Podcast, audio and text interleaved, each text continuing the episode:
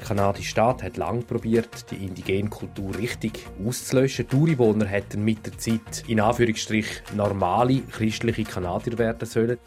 Das ist so weit gegangen, dass man zum Beispiel die älteren Kind weggenommen hat und sie an Familien im fernen Dänemark wegadoptiert hat. Sie können aber auch, und das kann fast wieder ein bisschen irritierend sein für uns Westler, sehr gut einmal schweigen, also auch mal ruhig sein oder ganz leislich reden. Die Völker leben ja sehr stark mit der Natur und von der Natur und wenn sie es verschwindet, verschwindet eigentlich fast ein bisschen die Existenz auch von diesen Völkern. SRF Global. Geschichten hinter den Schlagzeilen. Ein Podcast aus der weiten Welt der SRF-Korrespondentinnen und SRF-Korrespondenten. Hallo und willkommen zurück beim SRF Global. Da treffen sich alle drei Wochen zwei Auslandkorrespondentinnen, Auslandkorrespondenten und reden über ein Thema, ein Aspekt aus unserem Berichtsgebiet. Heute ist das mit mir, am Andrea Christen. Ich bin SRF Nordamerika-Korrespondent, lebe und arbeite in Chicago. Und ich bin heute auch dabei in diesem Podcast. Ich bin der Bruno Kaufmann, ich wohne in Stockholm und ich berichte für Radio SRF aus Nordeuropa. Bruno, wir reden heute, und ich freue mich sehr, dass wir darüber reden, über die, die zuerst da sind, die, die lang, lang von allen anderen in unserem Berichtsgebiet sind, in Nordamerika, aber eben auch in Skandinavien. Von denen, wo man besonders in der Schweiz nicht so häufig etwas davon gehört. Über die Ureinwohner, also die indigenen Völker in Kanada und in Skandinavien. Und vielleicht, es hilft sicher mir, aber wahrscheinlich auch den Globalhörerinnen, wenn wir vielleicht zuerst eine Art eine Orientierung bieten, einen Überblick über die Ureinwohner eben in unserem Gebiet. Ich weiß schon mal so viel. Hoch, hoch im Norden leben die Inuit, in Kanada, aber auch in Grönland, wo zu deinem Berichtsgebiet gehört. Das verbindet uns quasi, oder? Die Inuit, obwohl wir eigentlich sehr weit weg voneinander sind, geografisch. Aber gell, um das Bild komplett zu machen, in Skandinavien Dort reden wir auch von einem zweiten indigenen Volk, von den Sami. Das ist ja so. Und ich meine, je weiter nach Norden man geht, desto näher kommt man eigentlich auch zueinander, wenn man auf der Welt Kugeln schaut. Und es ist ja so, in Norden äh, von, eben von Grönland, dort leben wirklich die Inuit und die sind ja von Nordamerika in den höchsten Norden von Grönland eingewandert. Dort ist ja Kanada und Grönland nur ein paar Kilometer auseinander. Aber dann da in Skandinavien, da sind Sami und die kommen ursprünglich aus dem Osten, nämlich aus dem euroasischen Raum und die leben schon seit fast 10.000 Jahren jetzt im Norden von Skandinavien, vor allem im Gebiet nördlich vom Polarkreis, dort, wo die Wälder in die Tundra übergehen und wo sich die Sami eigentlich als Sammler, Fischer und Jäger lang haben können isoliert von anderen Menschen entwickeln und später dann, ab Mittelalter, dort haben dann die Sami angefangen, Rentier zu züchten und sind mit ihren Rentierherden im weitläufigen Ort umeinander sozusagen, als Nomaden ohne Landesgrenzen. Nomaden ohne Landesgrenzen. Wie leben denn Sami heute im Jahr 2023? Reden wir immer noch von Nomaden? Nein, natürlich so nicht mehr. Also, man lebt auch ganz verschieden. Ich meine, die meisten von den noch etwa gut 100.000 Sami, die es gibt, und die leben ja verteilt über Norwegen, Schweden und Finnland. Und sogar auf der russischen Kolahalbinsel gibt es noch ein paar Tausend. Die meisten leben heute auch als moderne Menschen sozusagen in, in, in der Hauptstadt, in der Universitätsstadt, also allein zum Beispiel in der Hauptstadt Oslo von Norwegen, dort gibt es etwa 15.000 Sami. Und die haben bestimmte Lokale, wo sie sich treffen, aber sonst fallen eigentlich die kaum auf eigentlich in der Bevölkerung, weder vom Aussehen noch vom Verhalten her oder auch von der Kleidung. Aber im höchsten Norden eben von Skandinavien, gerade in Norwegen, gibt es noch Gemeinden, wo die meisten Einwohnerinnen und Einwohner Samisch reden. Etwa in den Gemeinden Karasjok und Kautokeino heissen die. Das sind die zwei Gemeinden, wo es auch die wichtigsten Institutionen gibt, zum Beispiel das Sami-Parlament und Sami-Radio, das öffentlich-rechtliche Medienhaus der Sami. Aber auch in Schweden und Finnland gibt es heute eigentliche Sami-Zentren. In Nordschweden ist das der Ort Jok Jokkmokk und in Finnland Enari. Und auch dort gibt es jetzt Hochschulen, wo man Lehrer und Pflegepersonal ausbildet. Also ich kann eigentlich sagen, Sami sind zwar heute in ihren nordischen Ländern eine kleine Minderheit, aber im Vergleich zu vor noch wenigen Jahrzehnten sind sie politisch und gesellschaftlich, würde ich mal sagen, recht gut aufgestellt. Wie ist das bei dir in Kanada, Andrea? Also es gibt drei indigene Bevölkerungsgruppen, Inuit, Metis und die größte Gruppe First Nations, alle mit eigenen Sprachen, mit eigenen Kulturen.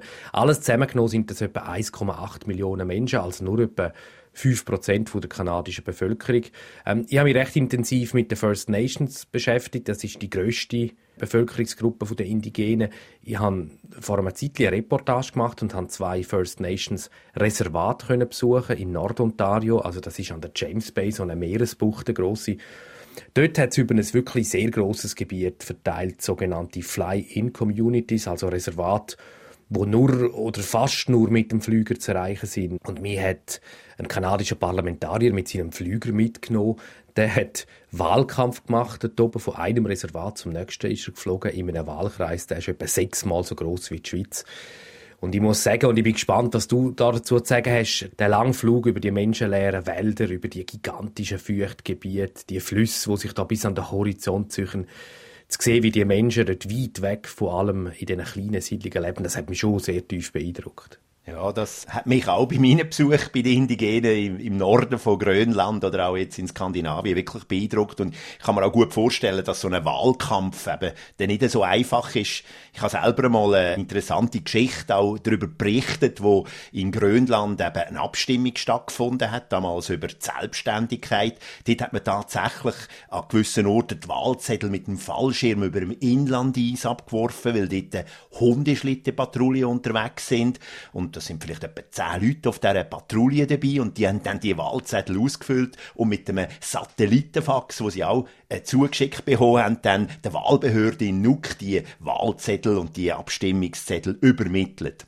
Aber Andrea, du erzählst ja von deinem Besuch in diesen First Nations Reservat. Wie viele von den in Kanada leben denn in solchen ganz bestimmten Landzonen? Also, du hast ja vorher ausgeführt, dass Sami zu einem grossen Teil in den städtischen Zentren leben. Das ist eigentlich eine Parallele zu Kanada. Eine Mehrheit der Ureinwohner lebt äh, nicht in den Reservat, die sind anzutreffen, auch in Städten wie Toronto oder auch Thunder Bay. Das ist eine Stadt am Lake Superior, eine Stadt, wo man da fast nicht kennt, obwohl sie noch ziemlich groß ist. Nur etwa 40 Prozent leben in den Reservat. Die können sehr abgelegen sein. Es kann sehr schwierig sein, dort herzukommen. Und ich muss sagen, da bin ich auch noch gespannt, dass du zu sagen hast, ich habe noch selten so müssen dranbleiben wie bei dieser Reportage. Es ist für mich als völlig unbekannter Journalist aus der Schweiz sehr schwierig gewesen, an die Leute herzukommen, gerade in der Reservat. Vielleicht ist das ein gewisses Misstrauen gewesen, dem fremden Journalist gegenüber. Es ist aber auch noch in der Pandemie gewesen und die Reservate sind von Covid teils schwer betroffen gewesen. Ich habe mir die Interviews sehr müssen verdienen und habe dann aber festgestellt, wenn man einmal willkommen geheissen wird, dann ist die Gastfreundschaft sehr groß und die Chiefs, auch die Elders, also die sehr geachteten Ältesten, die können wirklich sehr tolle Geschichten erzählen. Das ist auch eine grosse Tradition, was natürlich für uns ein grosses Glück ist. Sie können aber auch, und das kann dann fast wieder ein bisschen irritierend sein für uns Westler, sehr gut einmal schweigen. Also auch mal ruhig sein oder ganz leislich reden. Aber äh, im Großen und Ganzen erinnere ich mich an eine grosse Gastfreundschaft und die Mokassins, die ich in einer indigenen Schule gekriegt habe, die habe ich bis heute als Finken und ich muss sagen, das ist im Winter von Chicago noch ganz günstig. Ja, das ist wirklich interessant, dass du von diesen Finken erzählst, weil sowohl bei den Inuit in Grönland wie auch bei den Samen in Nordskandinavien habe ich immer wieder mal wieder Finken auch, ja, habe ich sie auch bekommen oder habe sie gekauft und die haben auch viele Geschichten auch immer wieder erzählt. Ich kann mich noch gut mhm. erinnern, wo meine älteste Tochter auf die Welt gekommen ist, habe ich so ganz kleine Finken, Größe 25 mitgenommen und die hat sie ja noch nicht gross angelegt, aber die sind immer noch, heute noch schön und in Erinnerung dran und es ist aus meiner Sicht schon auch so. Also, gerade auch wenn man als Freunde, als westlicher Journalist zu diesen Völkern kommt, also, da merkt man auch, wie ganz unterschiedlich eigentlich die Kultur und wie auch das Leben in diesen Gebieten ist, wo eben sich so stark auch unterscheidet von, wie wir zum Beispiel in Europa oder Amerika eben in der Stadt leben und die Ruhe eigentlich, das können schweigen, das hat mich wirklich auch immer wieder tief beeindruckt. Ich habe das mal erlebt, zum Beispiel, als ich ganz im Norden von Grönland in einem Ort war, zu den Inuguit, das ist ja das Volk ganz im Norden, und das sind der von Nuuk in Westgrönland nochmal fast 2000 Kilometer im Norden. Dort bin ich im Städtli Kanak und dort leben die meisten Inuguit und es gibt in Kanak gerade eine Pension, die ist beim Hans Jensen daheim, das ist ein Inuguit und er hat drei Gästezimmer und meistens ist nur ein Gast dort. Ich bin dann der einzige Gast gewesen und ich habe nicht so viel mit dem Hans Jensen können reden, obwohl er immer rum war, weil er sitzt eigentlich den ganzen Tag mit der Kaffeetasse am Fenster und schaut aufs Meer raus, schaut, was dort passiert. Es passiert nicht sehr viel. Eis ist draussen, ein Grossteil vom Jahr, aber nur einisch und zweimal im Jahr und das ist gerade zum Glück während meinem Besuch im August gewesen, kommt ein Versorgungsschiff aus dem Süden. Es bringt dann Lebensmittel, Baumaterial, aber eben auch Verwandte. Und dann dann habe ich wirklich erlebt, wie der Hans Jensen verwacht ist und mit seinen seltenen Besuchern die ganze Nacht lang auch ziemlich laut geredet hat, die also fast nicht mehr schlafen Und hast du das auch festgestellt, so die grosse Tradition von Geschichten erzählen? Also wenn sie reden, können sie richtig gute Geschichten erzählen?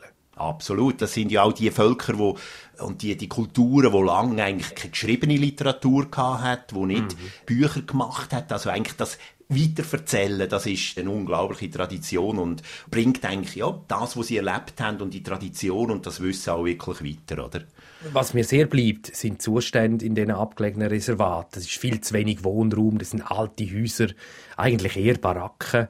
Die Leute müssen zum Teil das Wasser abkochen, schon seit Jahren. Es hat schlechte Gesundheitsversorgung, Arbeitslosigkeit, Alkohol, Drogenprobleme. Nicht einmal jede zweite, jeder zweite in der Reservat schließt Highschool ab. Suizidrate ist bei den Ureinwohnern viel höher als bei den Nicht-Indigenen. In der Reservat gibt es unter den jungen Indigenen richtige Suizidwellen. Äh, ich bin in der Atawapiskat First Nation. Gewesen.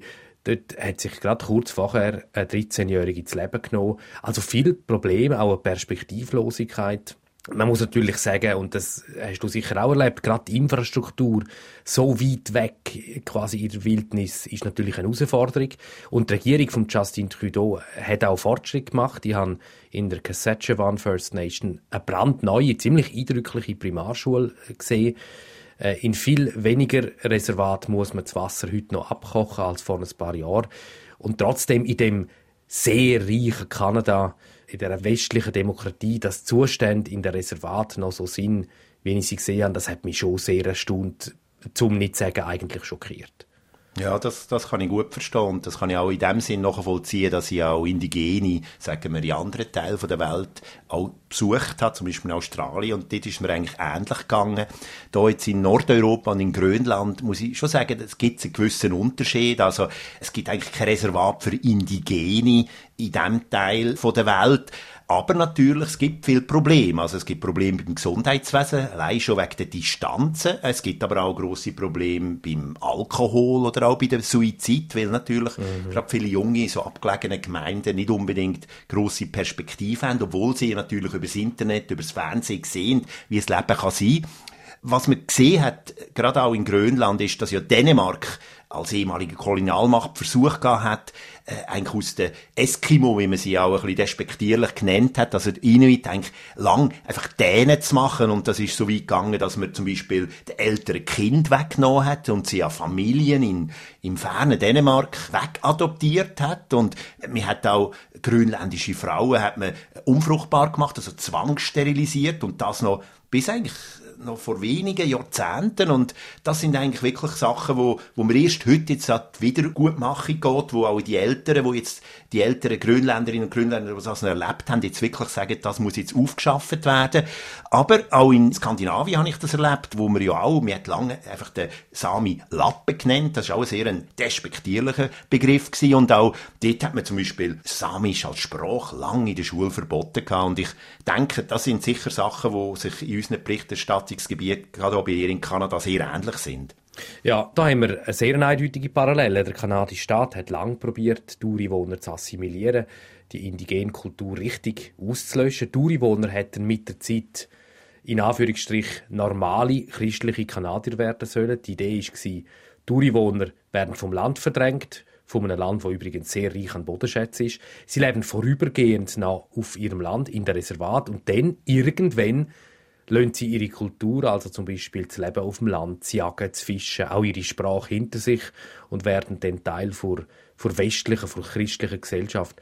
Das ist, muss man sagen, gescheitert. Sie leben immer noch in den Reservat, halt jetzt teilweise unter richtig prekären Zuständen. Ja, und Andrea, ich kann mich gut erinnern, wie du vor ein paar Jahren mal so eindrücklich von diesen Internatsschulen für Indigene in Kanada berichtet hast, wo wirklich unglaubliche Verbrechen auch gemacht worden sind. Die sind eigentlich das Instrument von dieser Assimilierung gewesen. Etwa 150.000 indigene Kinder haben in die Schule müssen, bis weit ins 20. Jahrhundert, wie du auch gesagt hast. Das ist noch nicht lang her. Also sie sind von ihren Eltern getrennt worden. Die Idee war, to kill the Indian in the child, also der Indianer im Kind töten, ihnen ihre Kultur quasi auszutreiben. Die Kirchen, vor allem katholische Orden, sind damit beauftragt worden, die Schulen zu führen. Ich habe von Überlebenden wirklich schockierende Geschichten gehört, also Unterernährung, sexueller Missbrauch, Gewalt. Das ist alles sehr weit verbreitet gewesen. Sie haben ihre Sprache nicht dürfen reden, man hat sie nur mit einer Nummer gerufen, nicht mit ihrem Namen. Es sind tausende Kinder gestorben, vor allem an Krankheiten. Wir wissen nicht einmal genau, wie viel. Äh, viele sind schwer traumatisiert zurückgeblieben. Es hat eine Wahrheits- und Versöhnungskommission gegeben, wo das untersucht hat. Das war vor ein paar Jahren. Die Kommission sagt sogar, das sei ein kultureller Genozid gewesen. Und das Trauma von diesen Schulen, das pflanzt sich quasi fort. Das wird übertragen von einer Generation jetzt auf die nächste, obwohl es die Schulen eigentlich schon lange nicht mehr gibt. Zum Beispiel Indigene, die in der Schule sexuellen Missbrauch erlebt haben, die haben das teilweise später quasi wie weitergehen, die sind wie selber zu Täter geworden. Also die vielen Probleme in der Reservat, die ich vorher beschrieben habe, die gehen sicher wenigstens teilweise auf das Trauma zurück. Hm. Ja, und das, ich denke, das sind ganz schwierige Kapitel von der jüngsten Geschichte in unserem Gebiet, die eben Auswirkungen haben bis heute. Und wenn man denkt, was heute alles in der Welt passiert, das sind ja Sachen, die auch jetzt noch an verschiedenen Orten in der Welt passiert, also mhm. Zwangsassimilierung, Genozid, also in Skandinavien, in diesen samischen Gebieten, hat man ja im späten Mittelalter, frühen Neuzeit, dann haben ja die verschiedenen Königshäuser einfach Grenzen gezogen durchs Land von den Sami und da sind ja später Missionare gekommen und haben den christlichen Glauben gebracht und schließlich die Bergwerkfirmen, die mächtige Erzindustrie, die lang versucht hat, eigentlich Sami als Volk vom Land, vom Ort auszulöschen oder eben anzupassen. Und es ist eigentlich also wenn man ein bisschen zurückschaut, erst so in den 70er Jahren, ja, wo auch andere Leute auf die Zustände eigentlich aufmerksam gemacht haben, dann hat man angefangen umdenken. In Norwegen ist das ein sehr ein klassischer Konflikt um ein Wasserkraftwerk im Altatal. Das hat 14 Jahre gedauert und ich würde sagen, das ist die grosse Wendung vom ganz Schlimmen zum ein bisschen Besseren. Mhm. Also die Suche nach Ressourcen und nach Bodenschätzen und auch der Widerstand der Indigenen, das ist auch eine grosse Parallele, die ich sehe zwischen unseren Berichtsgebieten. Du hast es kurz angesprochen. Wie steht es denn in Skandinavien um die Aufarbeitung von dieser Vergangenheit? Hat man sich der gestellt? Ich würde sagen, ja, nein. Also, letztlich hat man erst richtig damit angefangen in den letzten Jahren, weil am Anfang eigentlich nach diesem Konflikt, nach diesem Paradigmawechsel eben in Bezug auf die Indigenen in den 70er und 80er Jahren, dort hat man eigentlich das erste Mal gesagt, ja, jetzt haben ja die ihre Rechte. Also man hat ja dann ihnen sozusagen die Möglichkeit gegeben, ein eigenes Parlament zu wählen, dass sie auch eine stärkere politische Stimme hat, aber man hat sich letztlich nicht diesen Sachen angenommen, die im Hintergrund gestanden sind, eben diesen Trauma, diesen Verbrechen auch. Und man hat vielleicht auch, kann man sagen, der Beitritt von Finnland und Schweden damals in der Mitte der 90er Jahre zur Europäischen Union hat, denke ich, der Sami schon auch geholfen, weil sie das erste Mal dann als europäisches Urvolk einen offiziellen internationalen Status bekommen haben und auch Geldquellen. Also Brüssel unterstützt auch Sami heute in ihren Bestrebungen. Und erst eigentlich jetzt in den letzten 10, 20 Jahren hat man angefangen, ganz aktiv und offen auch die Verbrechen aufzuarbeiten. Äh, das wird auch zum Teil über kulturelle Anstrengungen gemacht. Also es gibt einen berühmten Film, wo auch auf Netflix gelaufen ist, wo heißt Samisches Blut, wo eben in einer Internatsschule in Schweden in den 1930er Jahren spielt und eigentlich, wie du auch das vorher erzählt hast, von Kanada schwerste Menschenrechtsverletzungen auch thematisiert und es ist wirklich die Frage, wie geht man mit dem heute um? Also, wie ist das in Kanada? Wird da auch viel an dieser Vergangenheitsbewältigung, Versöhnung auch geschaffen? Ja, mir dunkt man ist auch eigentlich mit in dem Prozess. Der Premierminister hat sich 2008 für die Residential Schools im Parlament entschuldigt. Das hat eine finanzielle Entschädigung für die Überlebenden gegeben. Letztes Jahr war der Papst in Kanada gewesen, hat sich wenigstens teilweise für die Rolle der katholischen Kirchen entschuldigt. Es hat eben die Wahrheits- und Versöhnungskommission gegeben, wo die Residential Schools untersucht hat. Die haben mit ganz vielen Überlebenden geredet. Also Kanada hat sich der Vergangenheit gestellt, würde ich sagen. Ich würde auch sagen, Kanadier wissen heute, was passiert ist. Überwunden hat man die Vergangenheit aber noch nicht. Vor nicht langer Zeit, also das ist glaube ich 2021 gewesen, hat man rund um so ehemalige Internat mit Bodenradar, also wo so in den Boden rein leuchten kann, Strukturen gefunden, wo man vermutet, das könnten vergessene Kindergräber sein, viele hunderte vergessene Kindergräber. Das hat Kanadier wirklich nochmal wachgerüttelt und daran erinnert, dass es wirklich noch viel zu tun gibt. Und Bruno, was mir auffällt, jetzt, wo ich dir zugelassen habe, die indigenen Völker in Kanada, die sind kulturell sehr unterschiedlich. Auch die First Nations sind untereinander quasi nochmal zersplittert in einen ganzen Haufen Völker. Äh, ich finde es teilweise ganz offen gesagt auch schwierig durchzublicken bei den kanadischen Ureinwohnern. Sehe ich das richtig bei dir? Du hast das auch schon ein bisschen angetönt mit dem gemeinsamen Radio und so weiter. Die Sami, die sind im Grunde genommen ein einziges Volk. Das heißt, jemand aus Norwegen kann reden mit jemandem, der in Schweden lebt? Ja, reden kann man schon. Ob man es dann versteht, ist eine andere Frage. Also, Sami sind zwar, ja, sie sind ein Volk, aber sie leben natürlich verteilt über eine sehr grosse Fläche. Also, das Land der Sami, wo man Sapmi nennt, das ist fast eine halbe Million Quadratkilometer groß und also etwa zwölfmal entspricht es der Fläche von der Schweiz. Und da drin gibt es natürlich grosse Unterschiede, weil ja auch die, die verschiedenen Sami-Stämme, die haben ja äh, lang mit wenig Kontakt zueinander auch gelebt. Und darum unterscheiden wir bis heute eigentlich zwischen zehn verschiedenen Sami-Idiomen. Es gibt fünf verschiedene Schriftsprachen.